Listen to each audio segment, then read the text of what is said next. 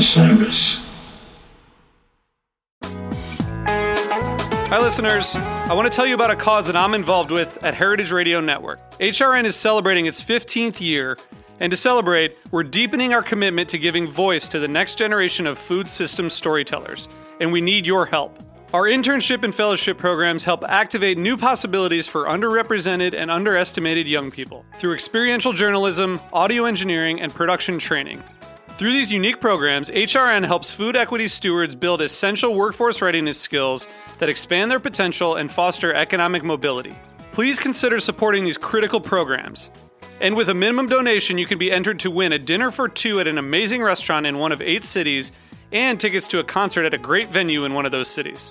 We have incredible partners across the country who have donated, as they also share our passion for helping to educate the next generation of food systems storytellers. Check out heritageradionetwork.org slash 15 to donate and enter to win today. That's heritageradionetwork.org slash 15 to donate and enter to win today.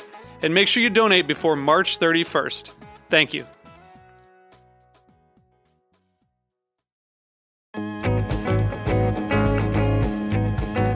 We are the Heavy Heavy. We are in sunny, sunny, not so sunny Brighton. And what do we try to do with our music, Will? We're trying to bring back the sound of the best records ever. Yeah. Dreaming of a place where the sunlight never sleeps. It's a beauty color paradise. And tell us who each of you are. So I'm Georgie, um, and I'm singer and instrumentalist, I guess. Mhm. Yeah, I, I'm Will. I play guitar and I sing in the band and I record all of the stuff. You know, the tambourine work does not get the appreciation it should, Georgie. I know. Thank you. Yeah, difficult. That's what I keep bloody saying to everyone.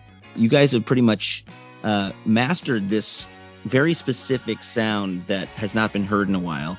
You could say it's, you know, what modern retro music or some version of that, but there's something that you guys are creating in this uh, Life and Life Only EP that, again, feels like we've been dropped into a specific time and place. And it could exist in the middle of the field in Woodstock, it, it could exist in the middle of the English countryside, but it feels like somewhere we always want to be, you know, like it's an ideal utopian place that sort of reverbed out, dreamy, always feeling like the dream is about to crumble in a moment situation, you know?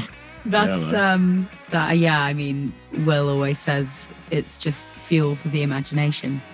And that's kind of it, isn't it? Your imagination what takes you somewhere dreamlike and you don't want to leave. Yeah, you know, that amount of reverb, yeah, is fuel for the imagination. So Yeah. it takes you on.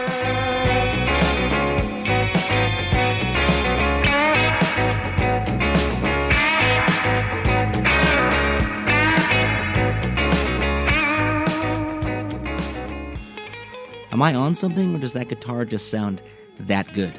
Either way, you're tuned in to the show on the road. Thanks for being back with us. I'm your humble host, Zach Lupetin, and uh, this week we take a psychedelic trip across the pond to talk to Will and Georgie about their project, The Heavy Heavy, and their newest record, which I think is one of my most played and enjoyed records of 2022, Life and Life Only. Now, I often pose an idea on this very show that if we could build a time machine, where would we go? Which musical moment would we encounter in person? For me, maybe it would be joining my dad in Bruce Springsteen's van after a sweaty show in New Jersey in his younger years, or maybe we'd go to the Summer Jam at Watkins Glen, at one time the biggest festival on earth, where the Allman Brothers, the Grateful Dead, and the band joined forces together. But I can't go back in time. But what I can do is listen to what Will Turner has created here. A utopian, reverb drenched, sun soaked sound that I wish I could dive into right now. So if you want just a little bit of sweet sonic escape, I suggest you join me and the Heavy Heavy. Here we go.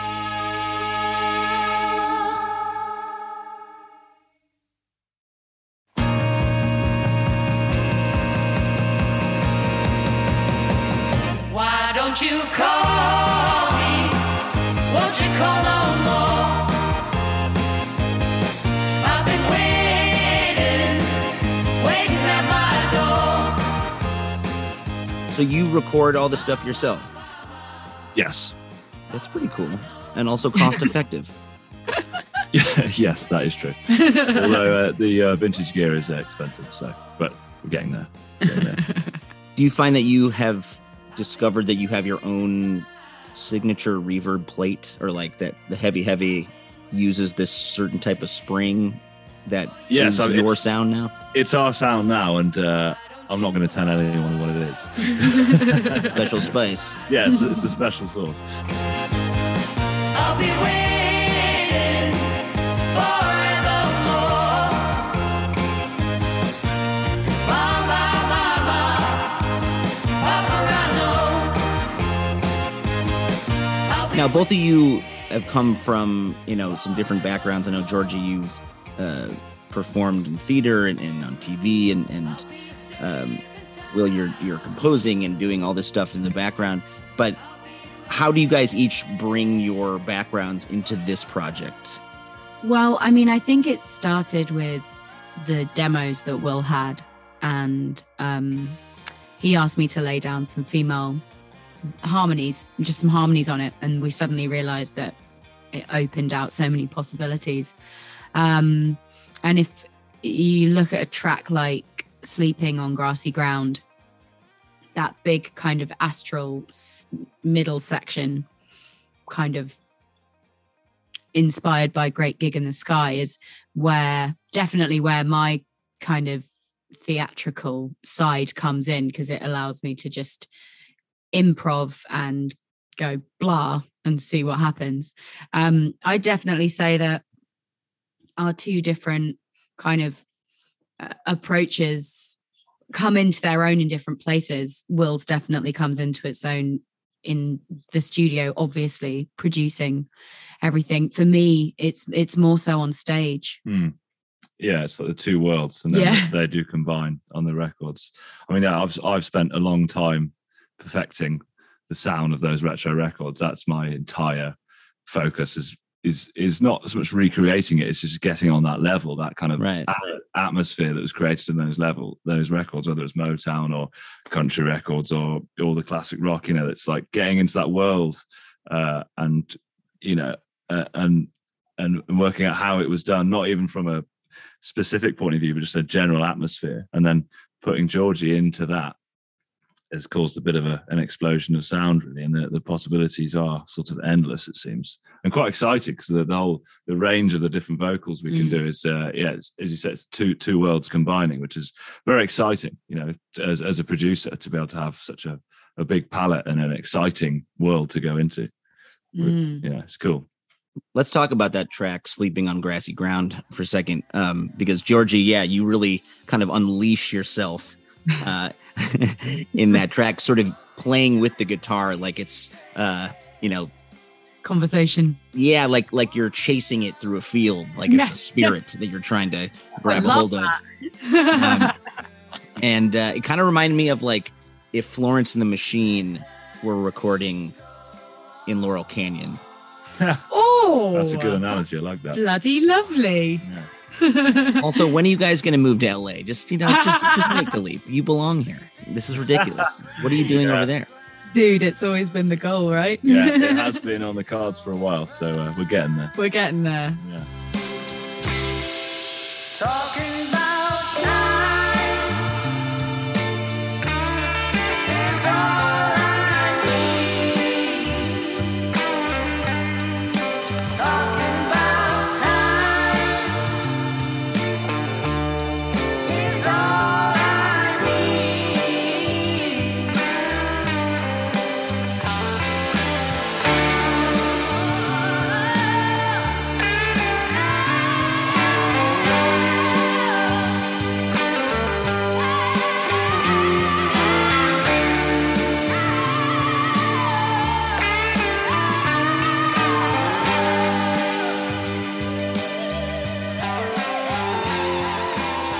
there is this conversation between British bands and American bands, almost like talking to each other across the pond. Yeah. Mutual obsession, right? Where you had the Beatles talking about how much they were listening to Pet Sounds and the and the Beach Yeah. Boys, and the Beach Boys were like, "Well, we were trying to do what you guys were doing," you know. It's amazing, isn't it? And uh, Special relationship. it's a very special relationship and but we kind of feel like um over here the the sounds that we love aren't really being pushed so much anymore they're not at the forefront whereas Uh-huh. you know we feel like america is still really in love with that sound and peddling it and we were saying to someone um a couple of weeks ago we we feel like the british invasion went over and invaded and we've now got to somehow try and bring the british invasion home because we don't have it here anymore like it just went and it stayed and Yeah. Well, I've been trying to push on this podcast, 100 episodes strong, that my favorite groups right now are creating something that maybe could be called the new classic rock. You know, there's like this thing that, at least over here, that still is so strong that dominates the radio, dominates sort of the culture of these set of songs that came out maybe like 64 to like 75 you know Yeah, like yeah. it's just timeless socially conscious ballsy Yeah. awesomeness and it exists in so many different genres i mean we say rock but you know you mm-hmm. had soul music and and and funk and folk music that became rock and roll um and i know your album name life and life only you know is sort of definitely teasing out that bob dylan reference um mom Oh, only yeah. bleeding um one of my favorite songs. Um, Yeah, but again, like you have these timeless groups that then got obliterated by synthesizers and disco and um, Money. and then it just disappeared.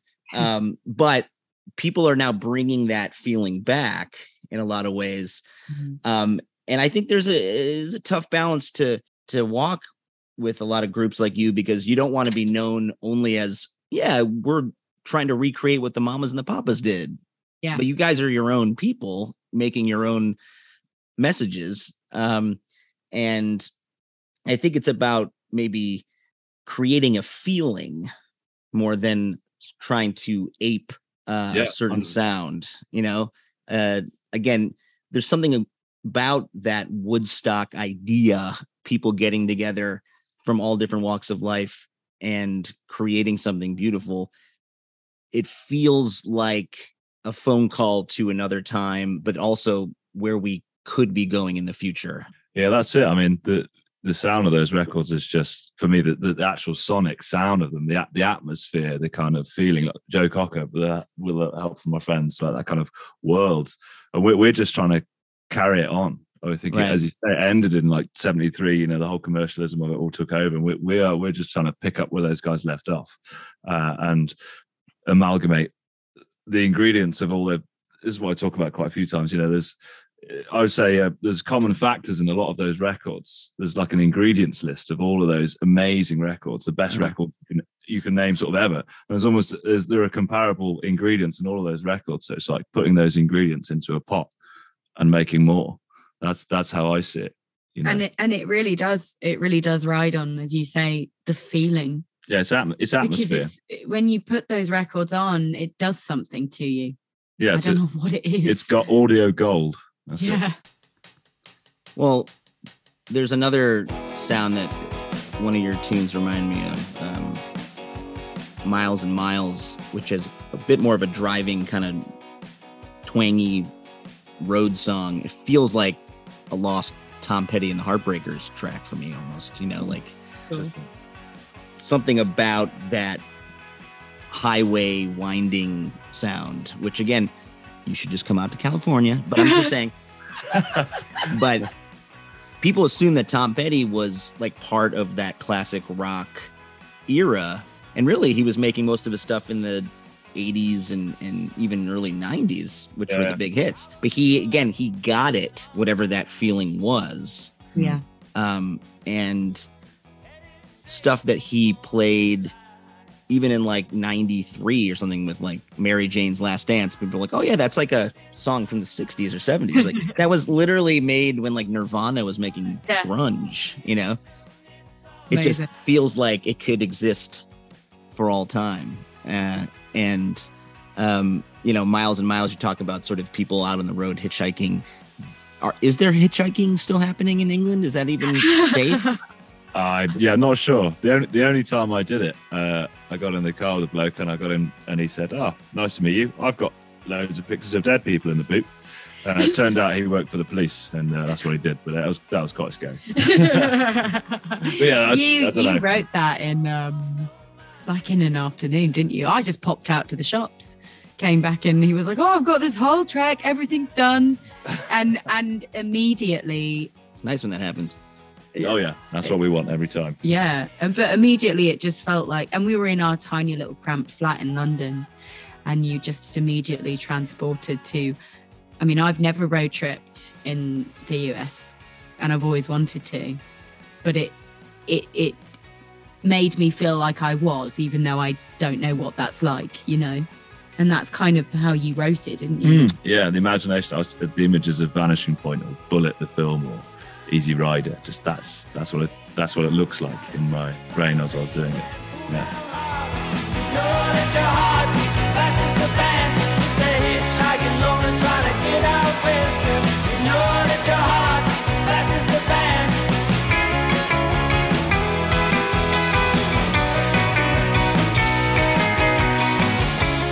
What's crazy is that like if I talk to my dad about you know the 70s when he was in college, he basically would say, "Well, yeah, we just hitchhiked from Chicago back to New York. It was just like that's how we got home. It's crazy. Nuts. You just like got in some guy's truck and then he dropped you off in the middle of the night in the middle of nowhere and uh, you figured it out.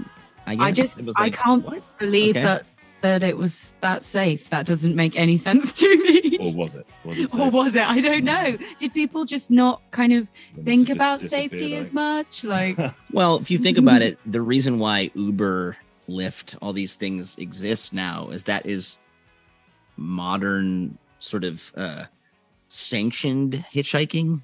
yeah, yeah. That's I like that. It's like, yeah, I need a God, I need to get to the airport. Uh, some dude in that Toyota Corolla is going to show up. I'll give him 30 bucks and Yeah, I guess it. it's safe. I mean, people do get murdered in Ubers, but you know, we've Oh God. made that a part of our sort of everyday life again. Oh, know? that's so true. It just doesn't feel like it, does it? Because you do it all with your thumbs on your phone.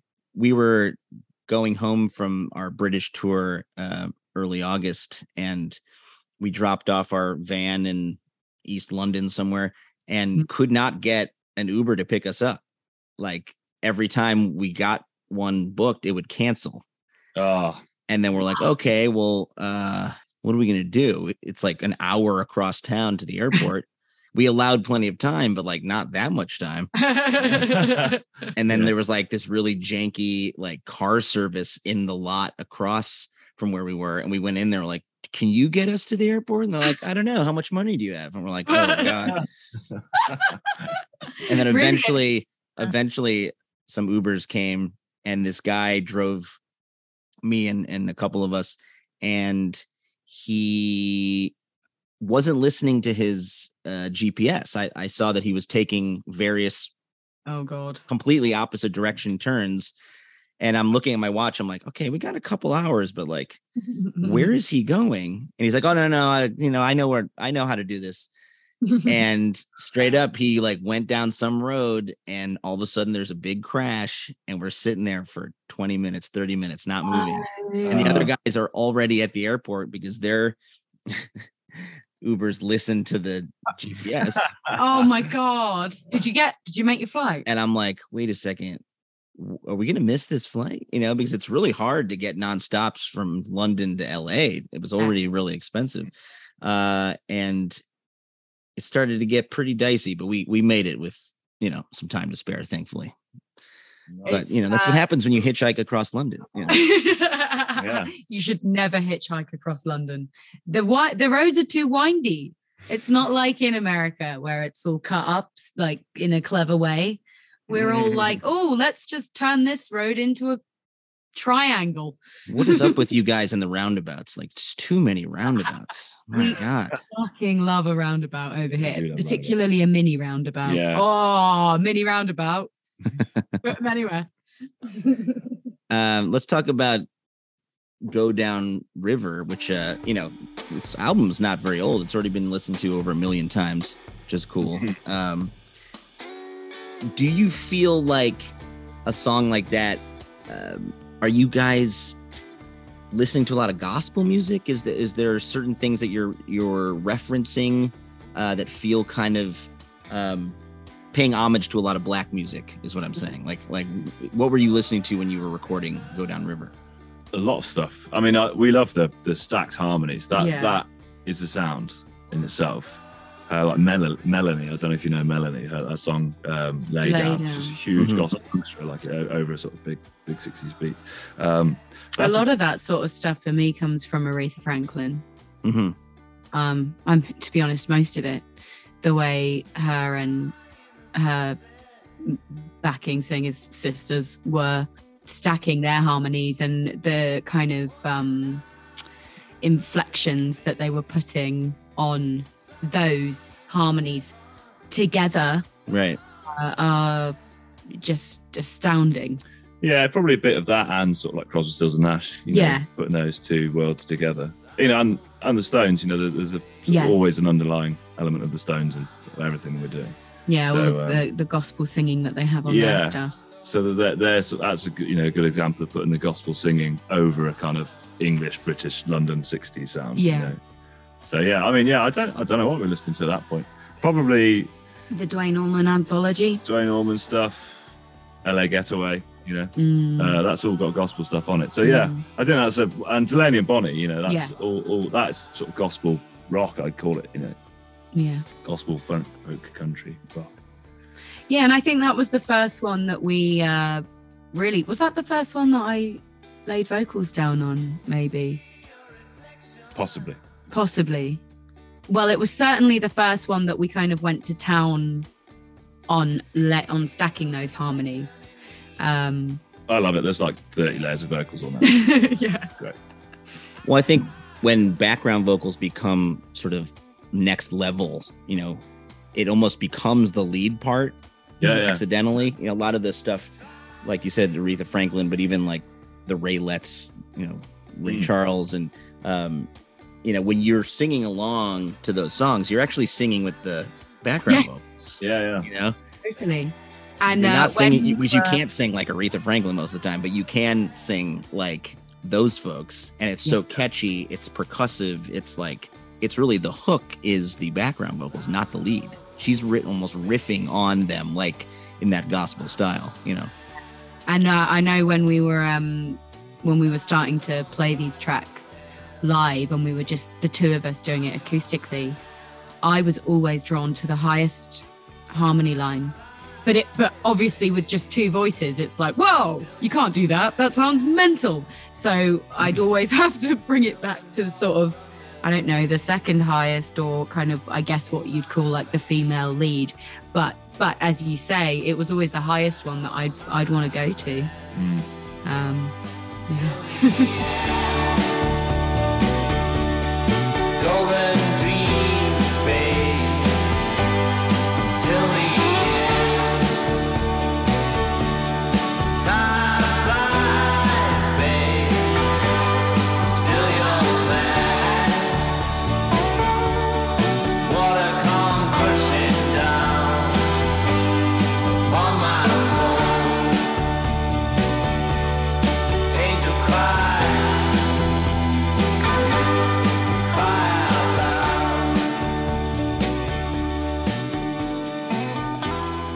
but I think that theatrical um, harmony layering thing is a very I don't want to say British rock and roll thing, but you think about Queen and um, Yeah. you know the you know Wings. It's like stuff that is um, unfettered from any sort of uh, good taste. It's just like let's just do all the harmonies. You know, Yeah, yeah. Fill Yeah. the whole thing. Yeah, yeah. Yeah, it's great. Like And, let's make um, it an opera and a rock and roll. song. Yeah. yeah, our new single is coming out soon. It's called Bohemian Rhapsody. Um, You're gonna love it. you're gonna you're you're gonna really love it. Um, I was just thinking also in terms of like contemporary inspiration, Fleet Foxes is a massive Yeah. one for that Mhm. warp sound and, and harmony layering. Which is kind of strange because they're, they're emulating Crosby, Stills and Nash. Yeah. So it's like it's just spinning. What is your backgrounds? You know, from when you were kids? Like, did you start playing music really young, or is something that you guys took up later? Yeah, I mean, I started to guitar like really young, eight or nine or something. Just like my parents were just plowing me with Jimi Hendrix and Creedence and all of that music. So I just grown into that world. Mm. I mean, it's like I was, it was never gonna, never gonna be anything else. Just always, always guitar music. I was singing before I could talk and uh, played a bit of piano, had some guitar lessons, but mainly my my the thing I was drawn to was singing, and it just yeah, I think I had my first singing lesson when I was about eight, and then it just kind of just went off on my own and probably destroyed my parents' ears for about 15 years whilst living with them. And uh and now we're here.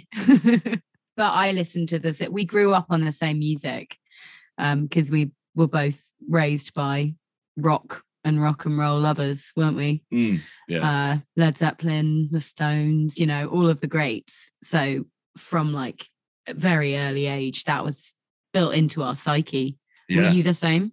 Yeah, I mean, my dad is a big um, music collector fan. He was Yeah. at uh, Watkins Glen, which was actually the biggest music gathering maybe ever for a long time. Uh, it was like bigger than Woodstock. It was Oh wow. the Allman Brothers, the Grateful Dead, the band, just like this ridiculous, you know, confluence. I always saw the ticket stub he had like in his office. It was like five dollars, all the greatest bands you've ever heard of. You know, That's insane. Yeah.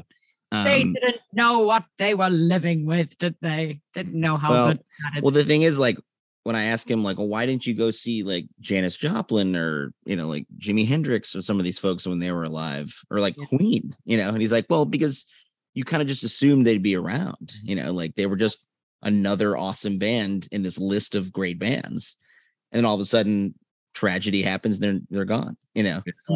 Yeah. Mm.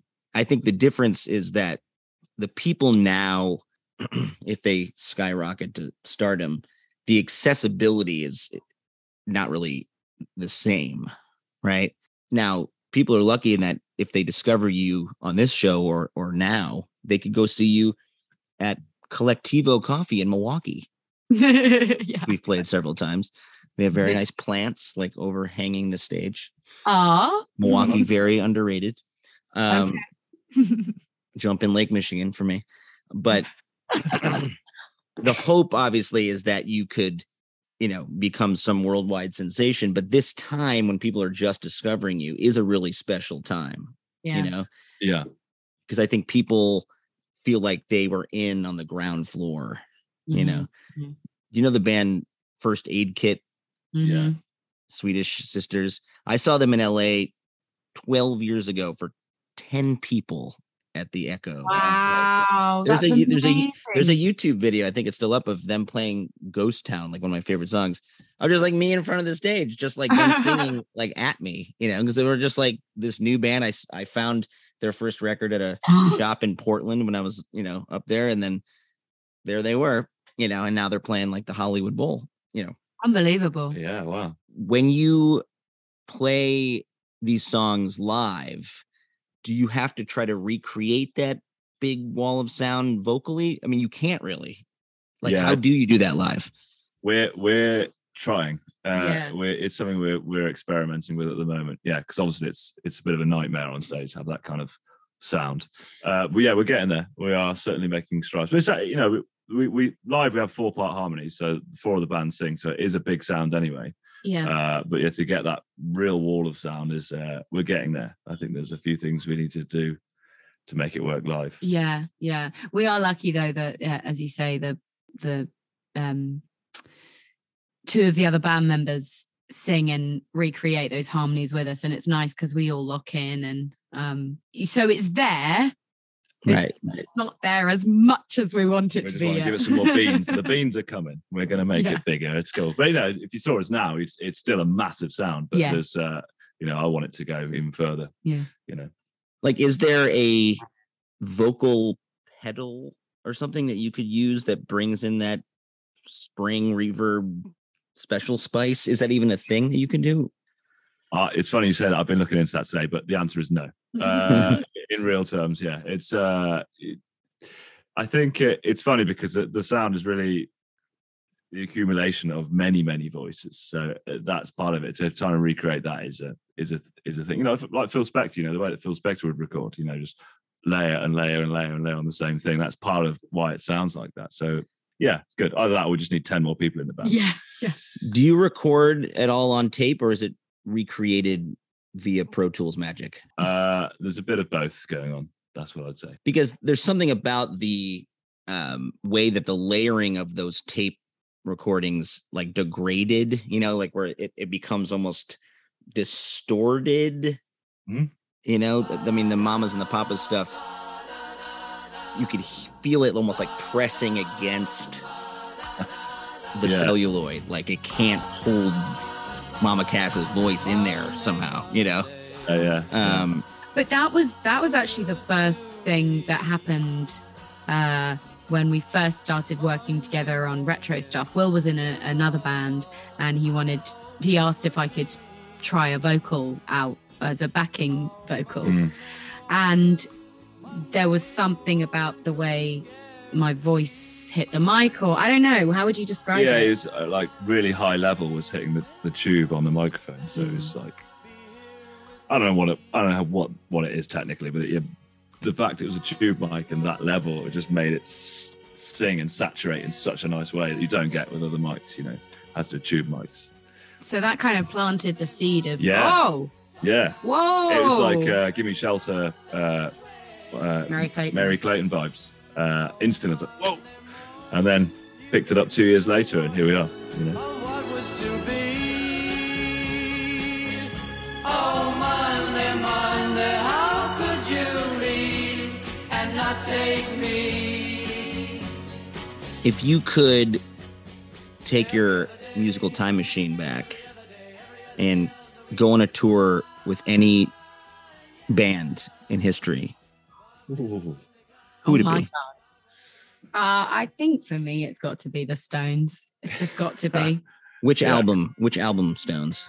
Ooh. Beggars Banquet. Okay, moving on. Exile, maybe. Exile or Goat's Head Soup. Yeah, Goat's Head Soup. Goat's Head Soup gets it doesn't get the recognition it recognition it deserves. I want to be there when they play Star Star live. yeah, chaos. what about you? Oh, it's a big one. I, I really like the Joe Cocker one where he's got a huge band around him, the, the, the Grease band. I think that's Mad Dogs and Englishmen. yeah, absolutely fantastic. That is such a fantastic record. Uh, just the power of it, I think. Mm. Uh, but also, um, yeah, all all those guys, uh, you know, Grateful Dead, all of that would be amazing to watch and see and see them do it. Um, eh, that, all of like, and all of it, all of that. you know, I, I, I couldn't really choose really. Um, yeah, I could go on all night. You, you've got me lost there. Look, we've toured with my band Dust Bowl Revival probably 30 states. But like there's parts of this country that we've never gone to, we probably never will. You know, Yeah. it's like uh it's really difficult to figure out a way to route certain tours through like Arkansas Sure. Yeah. or like you know like that area between like ohio kentucky missouri. You know it's like these big areas where you're just like okay there's no major cities. Yeah. um a lot of the folks around here do not vote like me or uh, probably want to hear my music but sometimes you got to go to these small towns because they're so excited that you're actually going to bring something crazy and new you know that's Yeah. why going to like these small towns in england where we just went like uh shoreham by the sea and Brilliant. uh we went to a town called snape Snape. Snape. Oh my god. Is that where Yeah. Snape came from, do you think?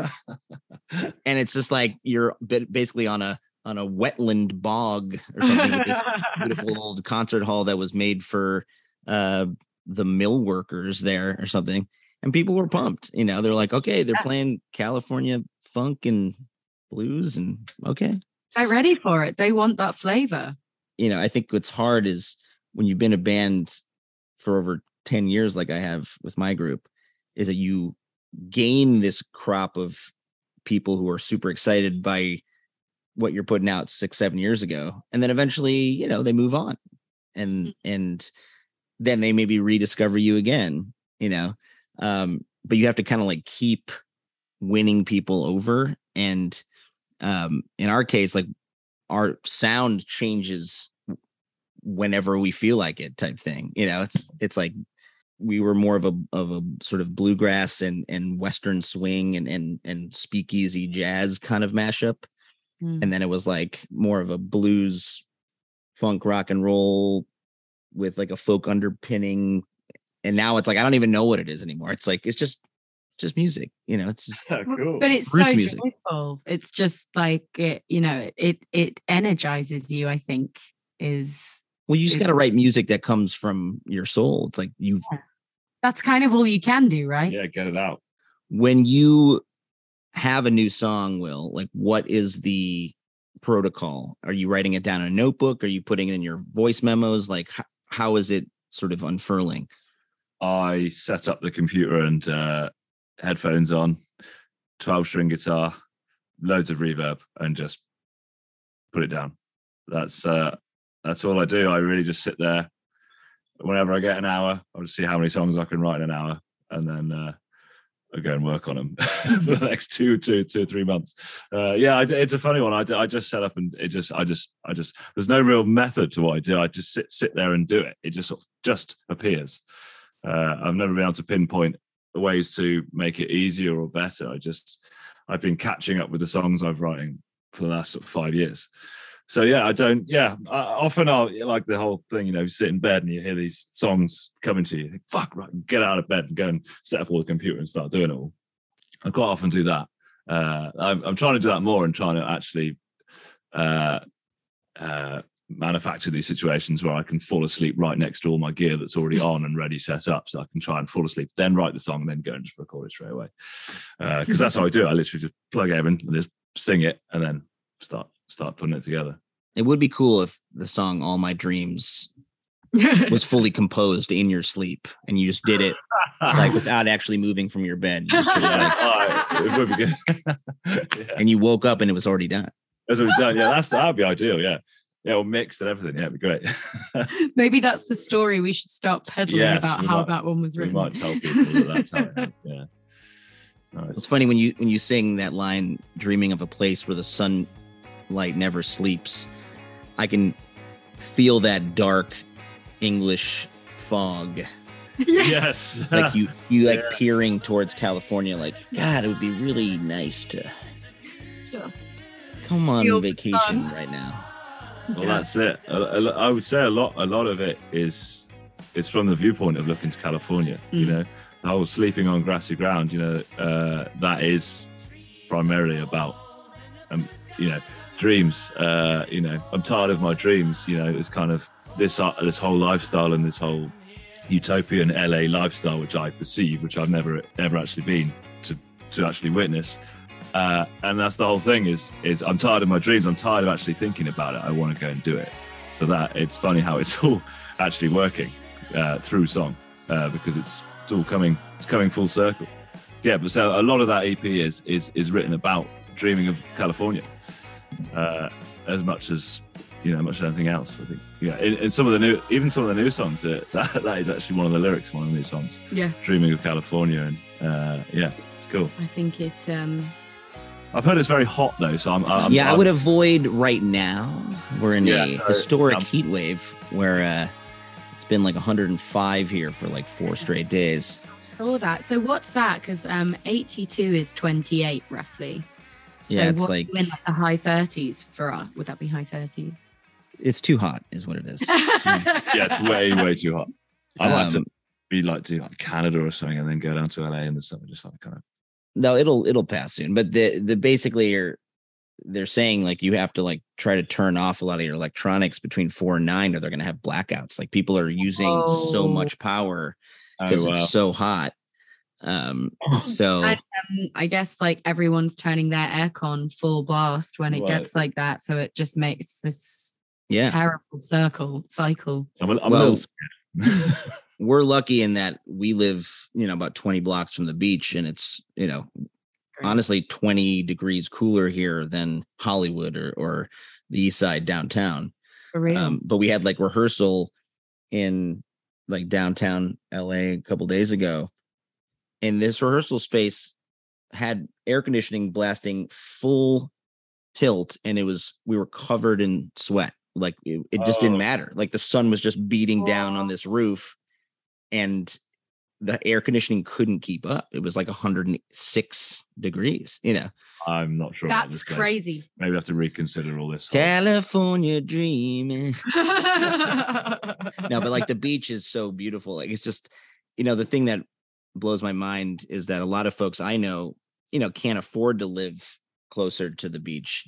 So they just don't ever come down to the beach, which is the greatest part about living here, right? You have this massive, free, gorgeous ocean right here.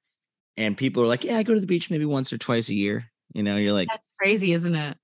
it's Mad. right there. Just literally park your car Yeah. and jump in the water. It feels Yeah. amazing. You know, there was dolphins jumping over the waves by us a couple days ago. I mean, it's just like paradise. And they're like, well, I can't, I can't drive 45 minutes down there. It's just too much. Ah, yeah. It's like, okay, well, you know, sweat your butt off in Silver Lake. that sounds amazing. I didn't realize that you had stuff like dolphins as well. Oh my God. It's like they were literally playing in the waves, like right, like 10 feet away from us. It was crazy as the sun was setting. Ah, s- um, well, I'm sold. I'll just have to just yeah. have to deal with it. Are, here, are I you playing, are you playing a show in LA or not? We are doing the troubadour. Oh, when is that? I Um, should- I- you'll have to check. so I, I've just I had this in my head a second ago. yeah, we're playing the Troubadour. That is the Uh, spot. That's the spot. Have you played there? That is sort of like our our home base. Yeah, we Oh, uh, we recorded our live record there. Oh, um, right. Oh, with Yeah. Valley Queen. I know they're good friends of ours. Oh, cool. Cool, man. Yeah, we're excited. Natalie's great. We, we love their stuff. That's a sort of fairly major pilgrimage for us to do that gig. I think, Yeah. uh, you know, That's probably the most religious moment for us on the tour. yeah, right next to Laurel Canyon as well. So I can uh, escort you to the beach if you really need to. You know, Oh, sweetie. I'd love to see those dolphins. it's funny. There was a band from Nashville that I knew that was playing in town, and they were like, "Can you help us go to the beach?" I was like, "Follow my car." I really want to do that a lot. Mm. Yeah, I mean- we've got time. we've got to be in San Francisco the day after. So Surely a quick dip. The good we've thing is that the Troubadour is actually almost west side. It's about as west as many of the good venues go. Mhm. Um, it's basically Beverly Hills is where the Troubadour is. Mhm. So it's uh, you know, 20 minute jaunt straight down Santa Monica Boulevard, the end of Route 66. Oh, I've just got fantastic. shivers. Yeah, I love it. Yeah, I think we've got to make a quick jaunt for a dip in the sea, haven't right. we? I'll give you my email. Nice. I'm just gonna change my profession to beach ambassador. Yeah, man, that's yes. cool. That'd be good on a t-shirt. That beach ambassador. Here's Like, the one dollar parking on Ocean Park. Uh, here's the good Japanese rice ball joint by the beach. Here's the Caribbean place, and then we're just gonna jump in. That's perfect. I think you do really well. All right. What would be your dream for this band like five years from now? we're gonna play big stages. yeah, I mean, I I think is it not the same as every other band's dream? Yeah, I guess. I I think uh, making some pretty iconic recordings Yeah. is, is sort of obviously where I'm where I'm at. I'd like to make stuff that's iconic and timeless. I want to make some recordings that are really the next level, that stand up with the greatest records of all time. That's you know been my goal since about 15. So I think in five years we have some access to studios and time and some players. We can really, really make some amazing special music. I think then being at the point of uh, having the success to be able to emulate what is on the record fully Mm. live with that you know if we had a saxophonist Yeah. on the record have have them with us you know um yeah. big yeah. choir we, we would need about five guitarists to even to do the EP properly. So you know, Yeah. it's, yeah, to have the the full big live show and play all around the world and Glastonbury and all all of the all the all the all the things. All the biggies. Yeah. What has been your biggest sort of rock star moment so far in this young life of this band? Has there been a moment where you're like, we're really doing it? Oh, I think um, for me it was it was well two maybe. Um, CBS was amazing because we had just come from doing France a France Inter um, live show, uh, and we got the phone call from our manager saying, "You're coming to New York on Friday," and that's a we were like, "Oh my god, how amazing!" yes. we've just come from Paris and now we're going to New York. Um, and being in that studio. And then um, at the weekend, we played End of the Road Festival and we opened the main stage. And I think that was a really amazing moment because it's huge and, you know, people are coming down. They may not necessarily even know who we are, but they want to go see who's on the main stage and uh, it really packed out and everyone was dancing. It's like, yeah, this is happening. And then the Pixies closed that night, and I thought, that's so cool. We opened and Pixies closed. Yeah. Yes. Yeah. Now you just say we opened for the Pixies on your Yeah, that's you it. know, So I've been saying. press release. You know, we that's what we did. We opened for the Pixies. We opened. Really? what about Yeah, that- you? Yeah, that was I mean, honestly, being able to play um the Cambridge Folk Fest main stage at like, you know, seven o'clock at night. I mean, it was like that's a great it was a great slot. yeah. and um you know i think with bands that tour around in the festival circuit like we do um especially in america i think you can honestly get held back a lot because people like you but you're not like famous or like have a hit or blah blah blah yet Yeah. Yeah. and so you're like, yeah, you played like the three o'clock slot or the side stage slot, which sometimes can be even more fun because it's more packed and rowdy. But in Europe, every now and again, I feel like we've gotten more of a chance to be given the main stage prime time slot. Mhm, mhm. Um, there's an amazing festival which you guys should play uh, one day called Tuna Fest in Denmark. Okay. Uh, it looks like Tonderfest, but apparently it's pronounced tuna. That's really Um, good. I really like that, the way you did that. And we did it a couple of times, and they're like, "Okay, you're on, you know, main stage in front of nine thousand people at nine o'clock at night." Yeah. Oh. Um, Canadian festivals do that too, where they're a little more democratic about who gets to really play in front of the most people, because they'll be like, "Okay, you random folk funk band from California, followed by Inuit throat singers, followed by Wilco." You know, wow. it's Yeah. like very uh diverse and um you know i think you guys would fit in in a lot of uh these great festivals we have here um and i think and i think what's what's tough right now is that because there's so many great outdoor things with people still being a little skittish about going into clubs for the covid stuff Mm. Mm. especially in the summer months right now it's really hard to sell tickets at clubs Right. you know like um i know a lot of bands bigger than us that are just they just canceled certain runs of their shows it's like we it's not it's not Uh-huh. happening like people are just not used to either going back into the clubs for a one-off on a tuesday night. Uh the troubadour i think is a special place because people want to go there anyway. Yeah. Mm. but like you know it's it's not the most fun feeling when your manager or booking agent's like so uh how do we get anyone to show up at some of these midweek shows in ohio? You know? And you're like well i don't know. Hmm, I don't know. But at some point you're just like you know what the 20 people that'll come or the 200 people that'll come they're gonna have a little magical night for themselves yeah, yeah. the That's it. same, right? You go out, you do the same show. Yeah. Did you guys work some terrible day jobs that you are glad that you're not doing anymore?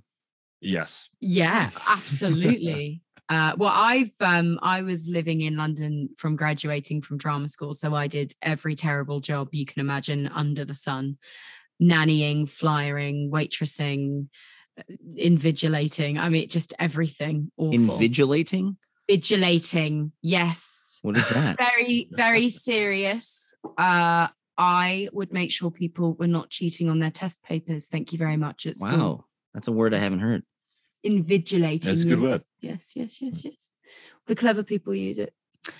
Um, yeah, so that's going to be great. Yeah, I mean, well, I don't do that stuff anymore. Our lives changed kind of drastically during the pandemic. We left London and came back to Brighton, and um, but you, you do, you've done AV tech stuff, haven't you? Yeah, putting very, you know, people paying me to put bloody wires underneath floors in courtrooms, which is hilarious because I have absolutely no idea what any of that. I don't know how to do any of it, but I just had to do it. So, oh, I put 64 Cat 6 cables underneath the floor. Okay. But Google, what's Cat 6 cable? Anyway, uh, uh, yeah, I've worked, I worked some horrible things. I, I used to work in a wholesale plant nursery. So they'd be selling flowers for supermarkets, but there'd be like 2 million of the same Wow. plant. Just pick them up and put them onto trailers for about nine hours every day. Uh, and that was Joy. shocking, but character building. So, you know, it's all good. Well, I'm really uh, glad that folks are going to be able to hear your stuff here in the States soon. Um, I definitely am going to try to go to that Troubadour show. yeah, dude. Um, yeah, man, that's great. And, uh, you know, we'll all jump in the Pacific Ocean together. It'll be great. I can't wait It'll to be swim with the dolphins. What a vision. It's going to be amazing. You be- better be dolphins, or I'm going to give you a bad review. I don't really control the dolphins, but uh, Well, sorry, it's on but that's the way you've sold it. So you know, I, want my think if you back. come near sunset, which will be, you know, maybe after your sound check, could be good timing. Yeah, man. Beautiful. Cool. Nice. we can't wait. All right, guys, we'll keep up the good work. Thank you so Thank much. You, man. Great to talk to you, man. Thanks for Yeah, having man. us.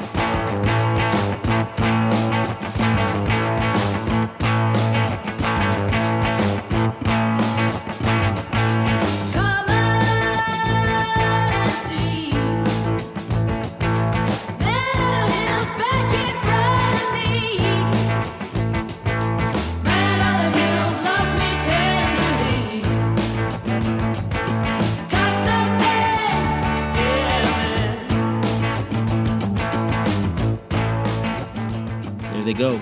Big thanks to Will and Georgie of The Heavy Heavy for getting on the line with me from Brighton in the UK. Uh, their website is theheavyheavy.com, and they're going to be playing coming up in London, in the Netherlands, and uh, yes, right here in Los Angeles, March 21st at the Lodge Room. Definitely going to have to make it out for that. And uh, a band in LA that reminds me of these guys a bit is uh, the Eagle Rock Gospel Singers. People who have really obsessed over creating a sound that is both timeless and harkens back to this special age of roots music, funk music, folk music coming together. And um, they're going to be playing with my band Dust Bowl Revival at Pappy and Harriet's in Pioneer Town, Joshua Tree, December 16th. Please don't miss that. It's going to be a lot of fun. And then on the Sunday, December 18th, Dust Bowl Revival will be finishing off the year at home here in LA at the Venice West, playing some holiday songs, some brand new songs, and uh, some favorites. We're going to be really looking forward to seeing you there with the amazing Raye Zaragoza. If you want to hear bands like The Heavy Heavy, you might enjoy my new radio show on the SoCal Sound 88.5 FM here in LA. Uh, Saturday mornings, our new time at 7 a.m. Uh, I've definitely spun The Heavy Heavy on there, and uh, we did an all lady show last week. And this show coming up on Saturday is going to be all bands from around the world, no American bands. Sorry. I was amazed at the response uh, a post I put up on Dust Bowl Revival's Facebook got, um, just saying how it's been a bit of a struggle this last year or so for independent bands, or as I like to say, unfamous bands, to just sell tickets at local club shows, uh, theaters, concert series that aren't um, big festivals. It's really tricky to convince people to go see live music on a nightly basis, on a Tuesday, on a Wednesday. But I'll tell you right now, if you don't support cool touring bands that are coming to your community, if you don't go to those shows, A, they probably won't come back, and B, they may not be able to survive as a band much longer. Live music, shows, merch. It's how we get on making a living as music creators, songwriters, band leaders, etc. And uh, this show is my way to uh, really share the experience of what is going on behind the scenes with some of your uh, favorite unknown songwriters and bands. If you like what you hear on the show, do me a favor, share it with a friend, and uh, leave us a kind review on the iTunes page. It really helps people find us. And uh, as always, the show on the road is written, produced, and edited by yours truly, and we are a part of the BGS Podcast Network. Stay safe, and we'll see you on the trail with more episodes coming up.